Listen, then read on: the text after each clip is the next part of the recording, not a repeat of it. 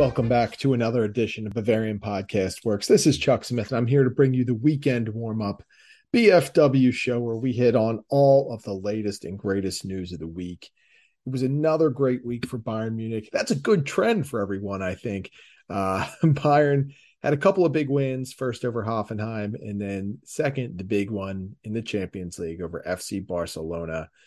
Barca was already dead heading into the match as they saw uh, when Inter Milan put away Viktoria Pilsen. So Barca had no motivation. They played like they had no motivation for the majority of the match, but we will dive into that in a little bit. Uh, I have to say, I was really thrilled to see the results this week, to see how the team played, and then also to be able to discuss a lot of these events that happened over the course of the week, a lot of these stories uh, with some of the other BFW writers, and uh, we had a lot of good banter back and forth, a lot of good communication. So, why don't we get right to things this week? And we'll start with the five things that we learned this week. And the first is that Bayern Munich's form is ever improving. And what I mean by that is this team at times of the first couple of months of the season here has been up and down. And obviously we we know that because we saw some really unfortunate results uh, we saw some late games, frankly, choked away with stupid plays. We saw some mismanagement of players and substitutions. We saw some poor performances from players, some really poor decisions. It, it hasn't been perfect by any means. But what we have seen in recent weeks is that the team is steadily improving. They're fighting through injuries and illnesses. They're they're really showing a lot of fortitude, a lot of perseverance, a lot of resilience in how some of the bench players are stepping up, how they're getting through these injuries, and and even regular starters are really raising their own level of play. It has been impressive to see, and I think part of it, you know, the credit goes to Julian Nagelsmann for recognizing that some things needed to change, that some players are performing better than others. Uh, that just some things work better than than, than other things too at this point. Uh, we know that Nagelsmann is a tinkerer. We know that he loves to move players around, to shift formations, but he is starting to settle into a groove. And with the current crop of players that have been available, and admittedly, there have been some players coming in and other players going out. So it's been a nice little balance of, of uh, roster movement where he hasn't had to deal too often with having that full brunt of the roster available. So what he's been able to do is shift players around, lean on players like Eric Maxim, Choupo-Moting to come up and play a role when it looked like he was going to be so buried on the bench this season, we might not see him barely at all. Now it seems like he's a focal point in the offense. So, uh, you know, Nagelsmann is pushing the right buttons. Can he continue to do this as the players get more healthy, as that roster starts to show its true self and we get the full brunt of it all of that talent being available all of the time how will be he how will he how will he be able to work through all of that? And, and that that is going to be key moving forward but I think when we look at how the team has progressed and we look how players are developing and they're starting to round into form, this is a very, very good thing for Bayern Munich. The fact that they can go and they can play Hoffenheim, who, listen, you can say what you want about the competition in Bundesliga. Hoffenheim has been very good this season. And the and Bayern was able to go in, and have a very effective game and win that match. Bayern, in a match that meant nothing to them really against Barcelona, and, and honestly, it meant nothing to Barca either. Bayern still kept the mentality to go in and crush a giant, and that's what you have to love. Now, giant is a relative term these days.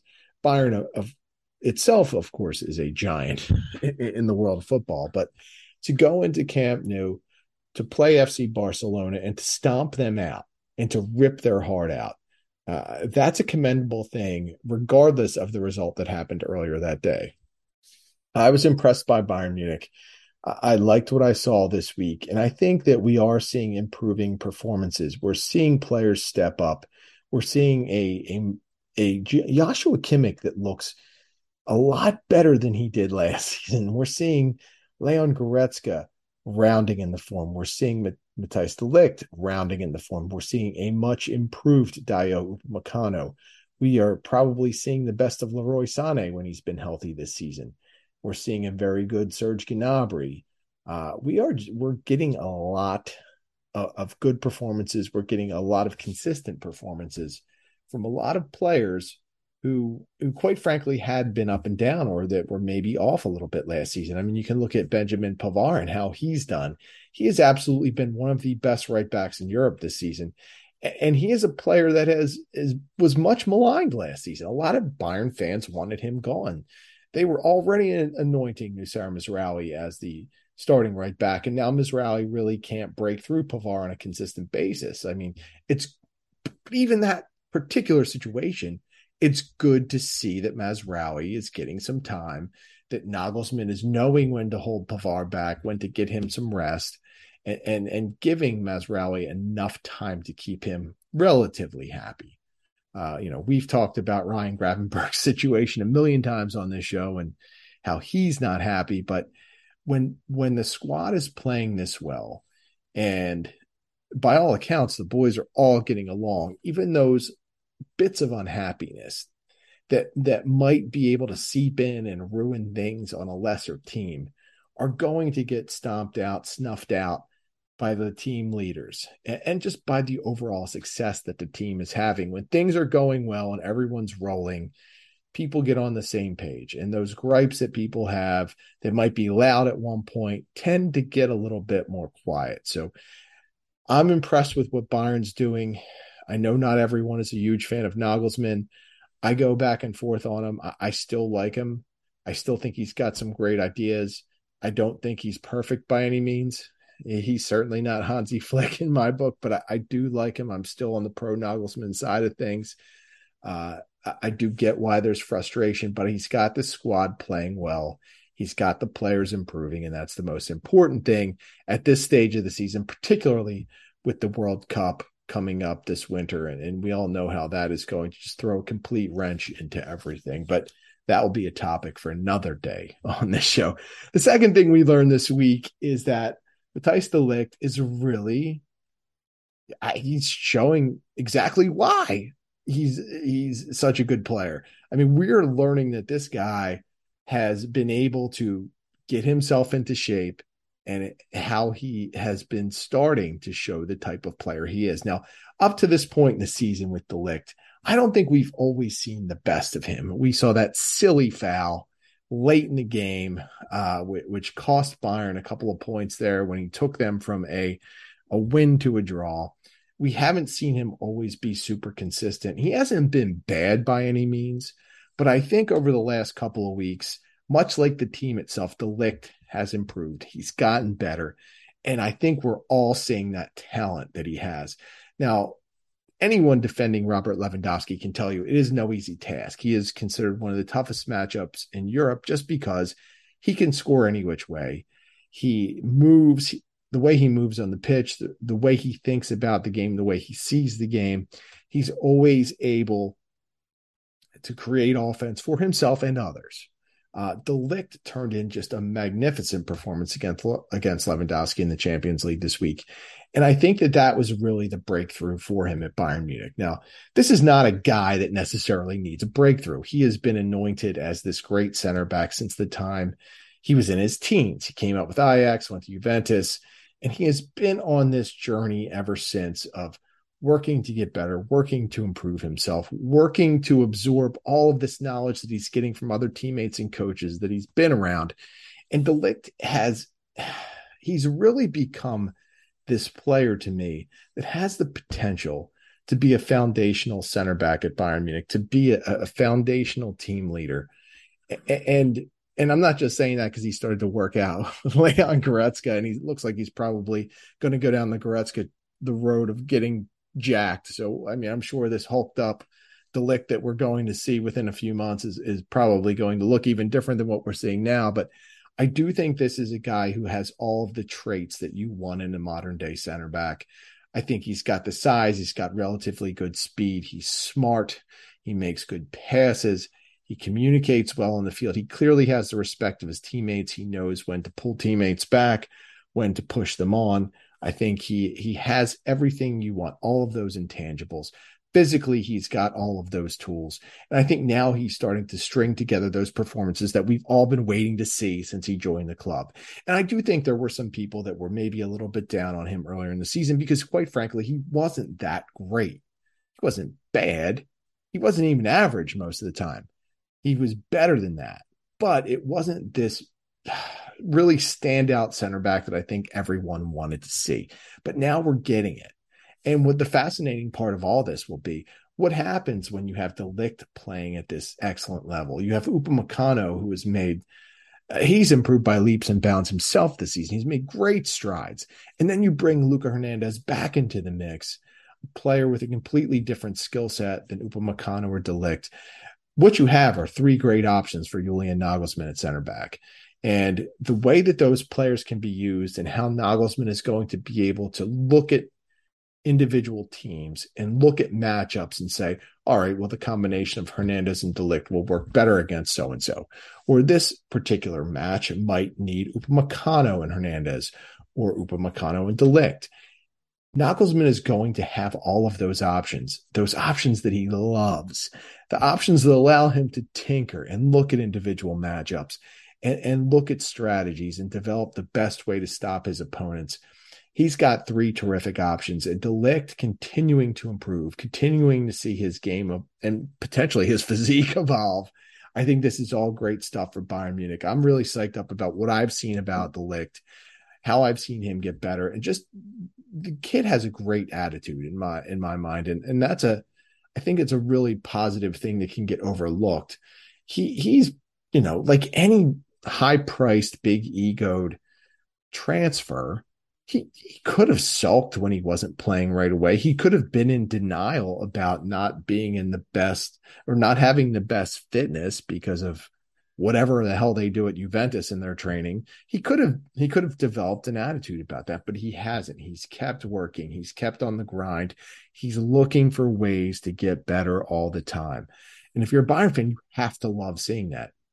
And if his performances keep getting better and he keeps showing that he's going to be the type of player that I think he, he can be, I think that Bayern fans are absolutely going to start embracing him more and start getting behind him and, really throwing their support his way because I think it's kind of been back and forth so far. Uh, I think that some people have been in on him from the get go. Some have been hesitant. Some even, you know, have said they don't see what Bayern sees in him. But I do. I think he's going to be a terrific player at Bayern Munich, and I think that he's now starting to show the fans that he can consistently do the job. The third thing that I learned this week is something that comes up quite often among all Bayern fans, and that I think that a move back to the 4 2 3 1 is pretty inevitable. I'm not saying it's going to happen this season. Uh, it might. I mean, we've seen it a lot of late, but I do think whether it happens now or in a couple of months or even for the next season in 2023, 2024, it's going to happen. Now, all along since Nagelsmann has rolled out this 4 triple two, we've talked about the necessity of it that Nagelsmann is building a system and a formation around the talent that he has on the team. And that's a very smart thing for him to do. Why force something that's not quite there? If you don't believe that you have a real target man, number nine, why force the issue? Um, but what we're seeing of late, and it was, you know, really thrust together because of injuries and availability and illnesses, we're seeing a little bit more of that 4 2 3 1 setup we're seeing Eric Maxim Choupo-Moting being the focal point of it and doing doing exceptionally well. And like I said earlier, I mean, this was a guy who I think many people didn't really think was going to get much playing time at all this year. Now all of a sudden he's a goal scoring machine. And if you've followed Choupo's career, you know that he has always had the talent to put the ball in the net. Uh, he's been in some unfortunate roster situations, particularly being stuck behind Robert Lewandowski, like who's going to beat that guy out of a job.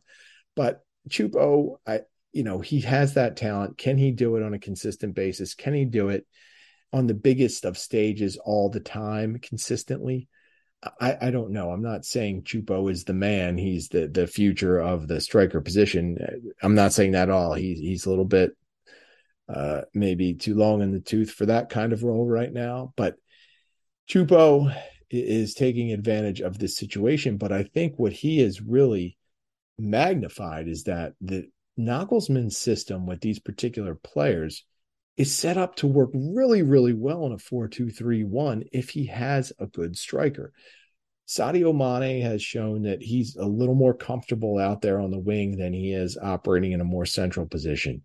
Uh, you know, when we've seen Serge Gnabry playing in, in a 4 2 3 1 setup like we did against uh, FC Barcelona, we were seeing a player who looks a little bit more free, a little bit more creative. And we know that Gnabry has said in the past he'd like to play a little bit more of a central role, but I don't think he's as good centrally as he is out wide.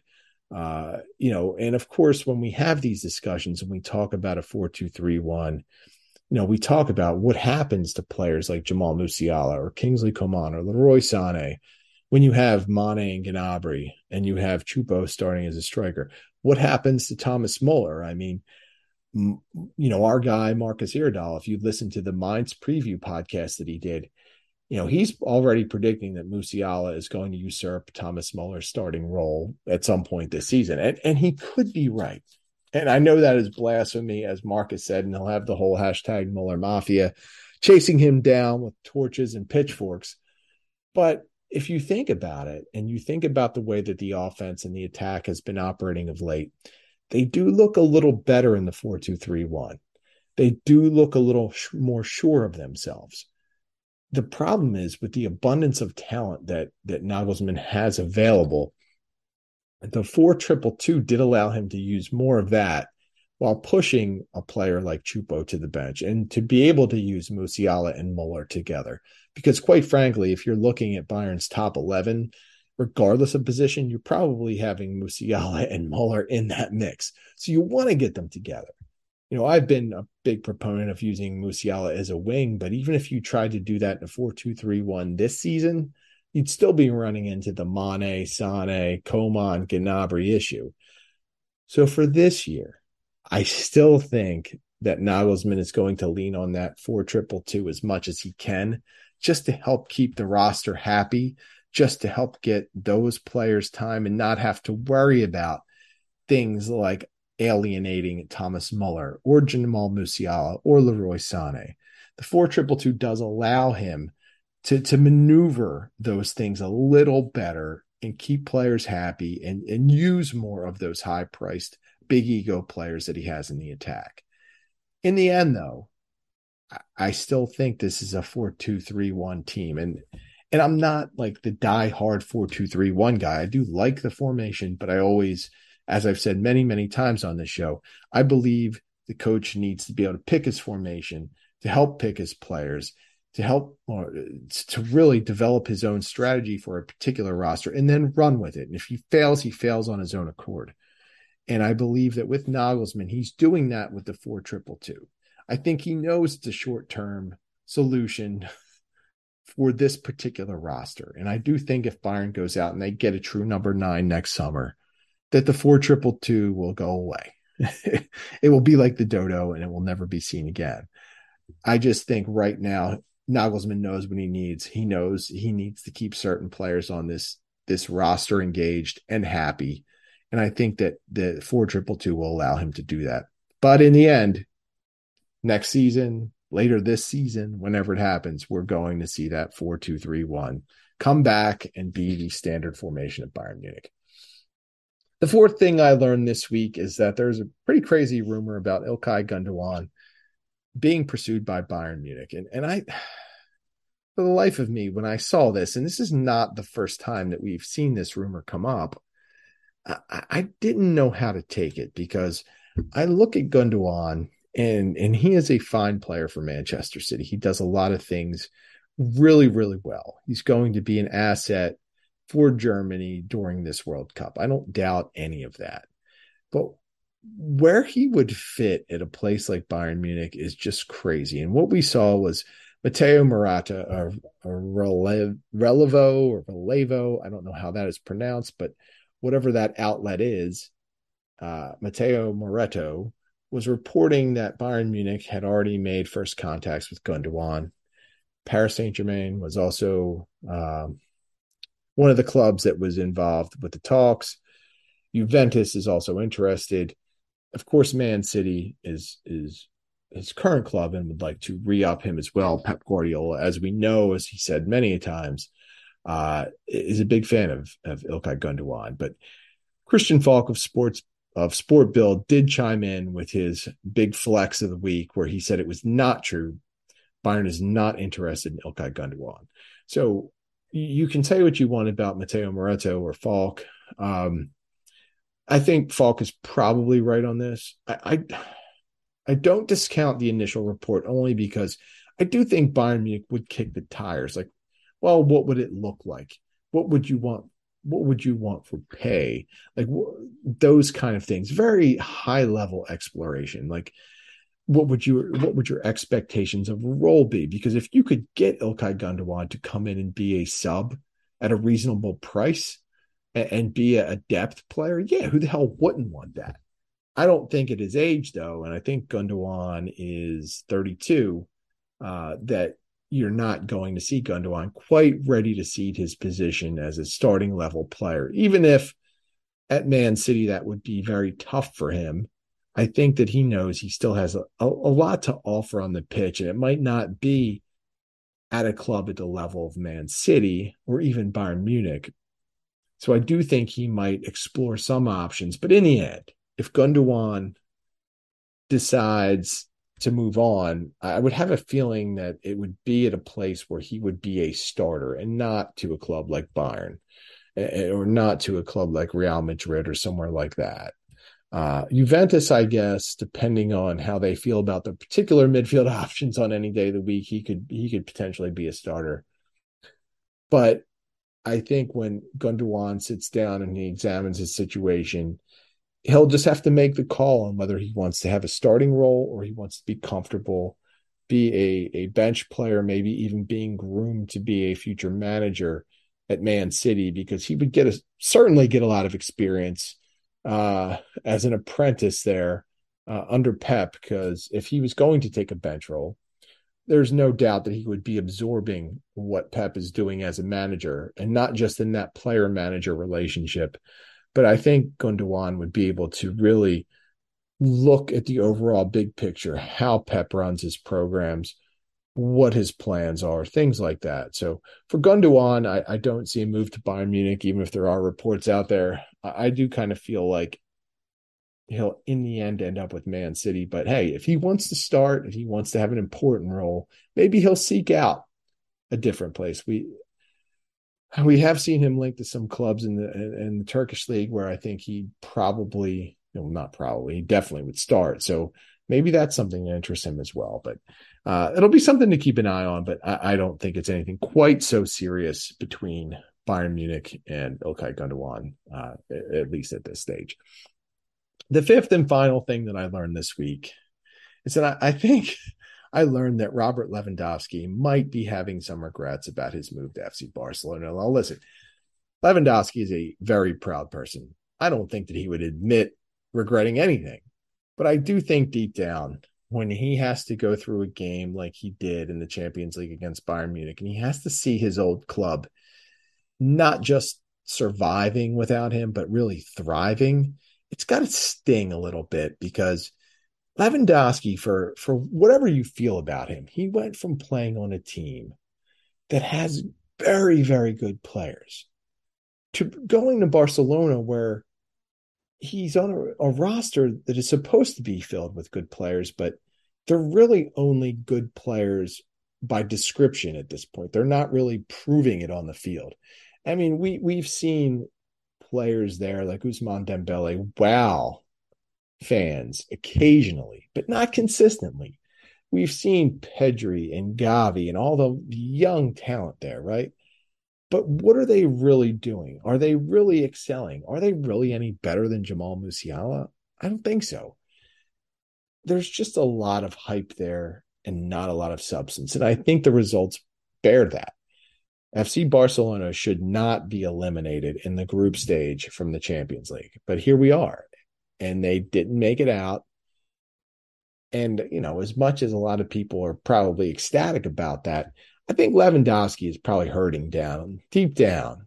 I mean, right now at this stage, missing out on advancing to the knockout rounds. It's not helping Lewandowski's ultimate goal of getting a Ballon d'Or. I mean, we know that that was a big, big factor in him moving there.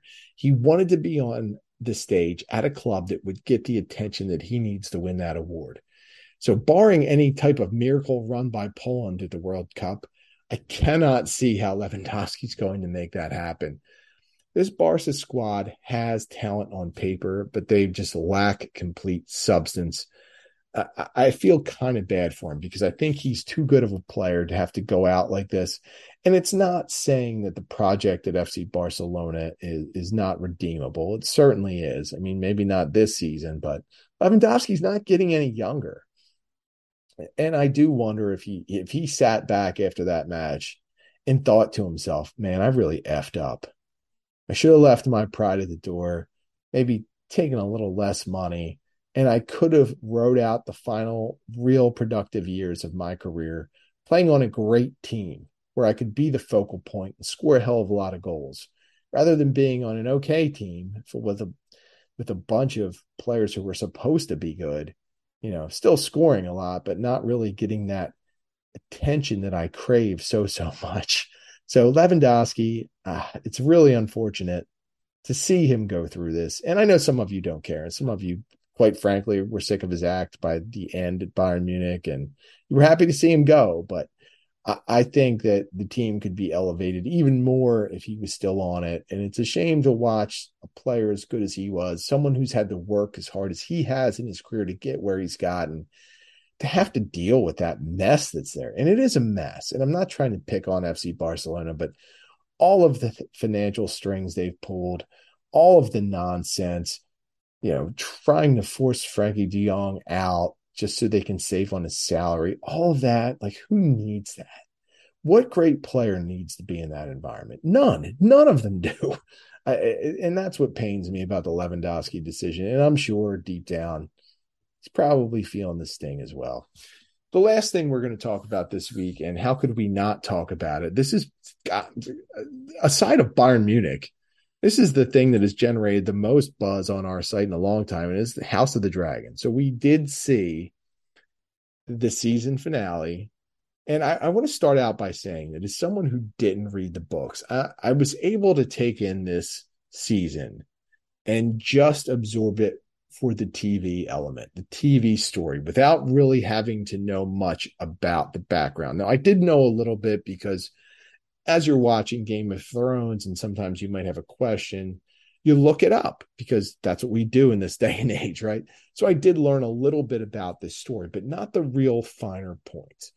So I was able to watch this, watch the characters develop, watch the storyline evolve, and enjoy it and not be bothered by anything. But as the season went on, we did start to see some rumblings about things not quite matching up to the book and having adverse effects on the storyline. So naturally, when there's something like this that comes up, I respect the opinion of my guy, Philip Quinn, who was detailing some of the subtle differences between, and some of these are not even subtle, between the book and the show. And he was explaining to me why he thought that some of the changes made in the plot, which mostly involved the intentions of some of the characters, why they were not as effective of what was done in the book. And it makes sense. And it made me actually appreciate the fact that I had not read the book because I'm one of these people that once I, I read something originally, right? If I read a book and I get the original plot line and I get the story and all the finer details and elements of it, and I like it, it pains me to watch it change. So I understand why Phil and probably a lot of other people were not super happy with how everything played out in the season and especially in the finale. So I totally get that, but I felt like I should preface everything I'm going to say by saying I didn't read the book and I only went by the TV viewership and and and tried to experience it that way. And I'm glad that I did because I certainly know I would have probably been more annoyed than Phil was. so, so just wanted to share that. But the crazy thing about House of the Dragon is that I thought how Game of Thrones ended and how poorly it was written and how poorly the story evolved over its last couple seasons would have turned so many people off that they would have shut down. Because I was one of those people. I was ready to not engage in the Game of Thrones universe ever again because I was so pissed. I was just irate about how it ended. I, just hated the rushed nature of it, how the storyline started to make no sense, the time hops, everything. It was just stupid to me. You took a great, great thing and, and you took the luster off of it.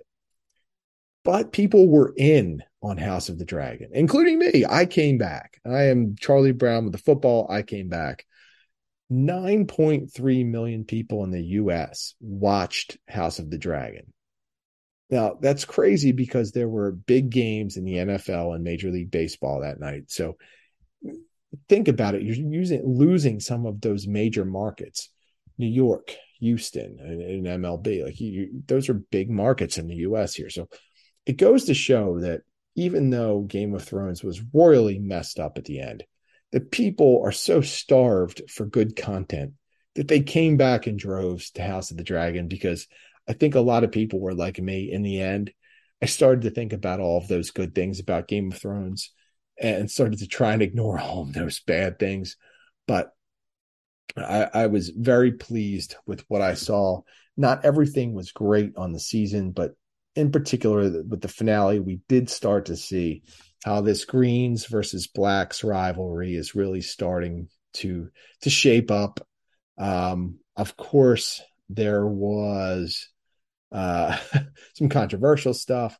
There was a really disturbing scene. Now, I'm one of these, you know, I'm a weirdo, right? So you know the, the, miracle of life video that you see in school when you're in like sixth grade or whatever that made me queasy and uh very queasy ever since about childbirth so that long and extended stillborn child scene childbirth scene uh with, with queen Rhaenyra, uh, that was so painful for me to i had to like look away and turn the volume down because i i'm just a wuss about that kind of thing uh, so I did not enjoy that. That was one of the most uh, uh, disturbing parts of all the disturbing things we see in the show. That was one of the most disturbing parts for me. A couple of the things that I really did like about this particular episode, the map table lighting up, I found to be very cool, and I was wondering why they didn't explore that in Game of Thrones a couple of hundred year late years later or whatever. Why they didn't try that out. Um, I especially liked Prince Daemon, or I don't know if he's even King Daemon or King Regent. I have no idea how that works but I did like him singing in Old Valyrian to the unclaimed dragon, who I believe was Vermi- Vermithor. And I, I found that to be very, very cool because, of course, we know that these dragons are weapons of mass destruction and that claiming uh, these either feral or unclaimed dragons and getting them over to your side is a is a huge advantage. So it was pretty cool to see how Daemon was going to try and lure this dragon to be part of, for lack of a better term, his team. Uh, really, the ultimate scene and the final really big conflict of the episode was when we got to see, and I believe it was Prince Jacaerys uh, take his dragon, which I believe was Arrax, to the Baratheons in Storm's End to try and gain the banners of the Baratheons uh, for the Blacks to be able to go to war against the Greens. And of course, when Jacaerys gets there, he finds that Prince Aemond is already there. And the first thing that we see is that huge ass dragon Vhagar. And at that point, Jacaerys really needed to uh, he needed to turn around. Uh, it's really like when you see that big dragon, you, you really need to you need to to to uh, to get out. And I'm sorry if I keep saying Jacaerys. I believe it was Lucerys Velaryon who went. So I apologize for misspeaking there. Um, but either way, it was uh, very interesting to see Lucerys make that trip to the Baratheons and to be able to walk in and you see that instant conflict between Lucerys and Prince Aemond. And Aemond, of course, wanted to get revenge for his eye being plucked out by his cousins.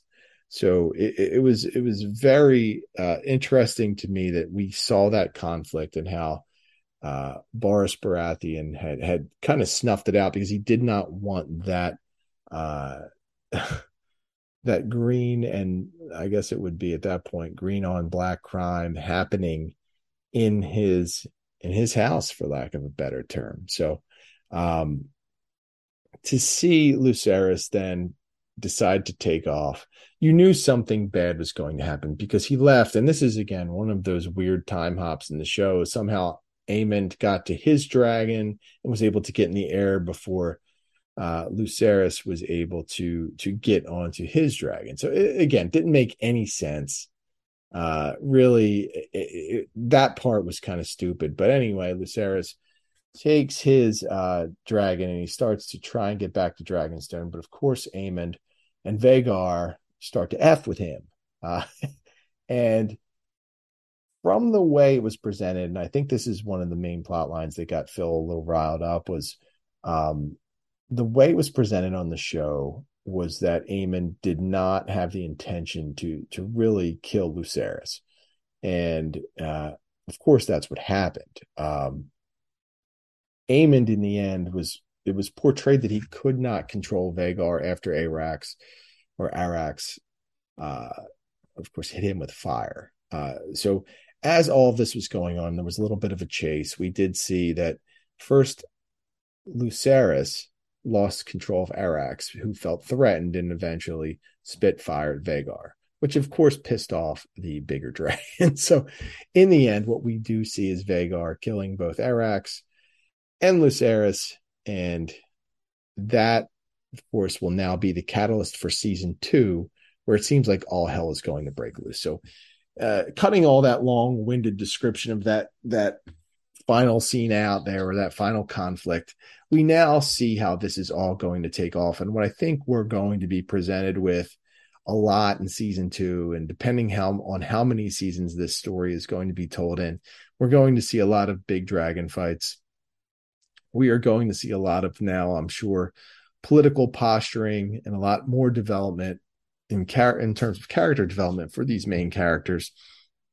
It is going to be very interesting to see not the plot line for me, but how the writers and the story runner or the showrunners can keep this story going, can keep the plot moving forward, giving everyone those deep, really deep cuts into what's going on with the characters, all those finer details that we love so much about Game of Thrones and and all of that. How how they can keep those little nuggets coming in while keeping the timeline and the plot line moving forward at a good pace as we've seen with Game of Thrones and as we've even seen in House of the Dragon, it has been uneven. We've seen times where it rushes too much. We've seen times where it's been too slow. And, and for me, when it's been too slow, it hasn't been too slow in the way that we're getting all of those finer details and all of those little things that we loved about Game of Thrones. We're not getting those. We're just getting slow. But in the end, I will tell you, I was a big fan of the season. I liked what I saw. I'm staying engaged with it. So it was a big win for me because I went into this thinking it was going to be messed up and it would suck, but it did not. So I'm really happy about it. I feel like I spent my time well. So, uh, and again, I apologize for getting Jacaerys and Lucerys mixed up. There's too many Ceryses around. Wait until I start having to to go with more and more dragons here. It was tough enough to say Arrax, so uh, whatever. I'll have to hone myself, uh, hone those Valyrian terms up. Um, get them all straight. So uh, appreciate uh, you bearing with me through that. Anyway, uh, I just want to say thanks again for listening. Please enjoy the Mainz Bayern matchup this weekend. Should be a lot of fun. Of course, this is a precursor to their upcoming DFB Pokal match where the two teams will square off again. So uh, it'll be a good little uh, preview for that Pokal match, and I think we'll see a, a pretty good one Bayern looks to be very strong, and I think they will come out and show that they are. So, as always, you can get me at the Barrel Blog on Twitter. You can get the site at Bavarian FB Works. You can get I Need No Name at BFWINNN. You can get Tom at Tommy Adams 71. And do me a favor, check out the Mainz podcast preview. Marcus did a really good job on that. Of course, like Marcus is like this the smooth operator of the BFW crew he's kind of in and out. You might not hear from him for a while, but he comes in with his deep voice and you know, his movie star looks and all that crap, while the rest of us are like, you know, normal dudes, I guess. I don't know. But uh, except for, I guess I shouldn't say that because Samron is, is not a normal dude. Samron's great. Uh, she's way better than the rest of us. And she's also not a dude. So, um, you know, Marcus did a great job with that, filling in for Samron. So please check it out. Uh, and you should always check out all of our podcasters. They all do such a fantastic job. Check out the site as well. We'll have all the great game coverage and just all of the Bayern and German news coverage, uh, including a, a, neat little tidbit that we covered on Thursday about Bayer Leverkusen's upcoming visit to St. Louis. You should also check that out because if you were in that area, you were in you know Missouri or or within driving distance, and you get a chance to see a real Bundesliga team, you should absolutely go. I saw Eintracht Frankfurt at Frankfurt when they were in Philly, and I loved every second of it. So if you're in the heartland of the United States, you get a chance to go to St. Louis over the summer, you definitely should do it. Anyway, have a great weekend. Uh, I'm going to enjoy it. Have a couple of beers on me, and we will see you next time.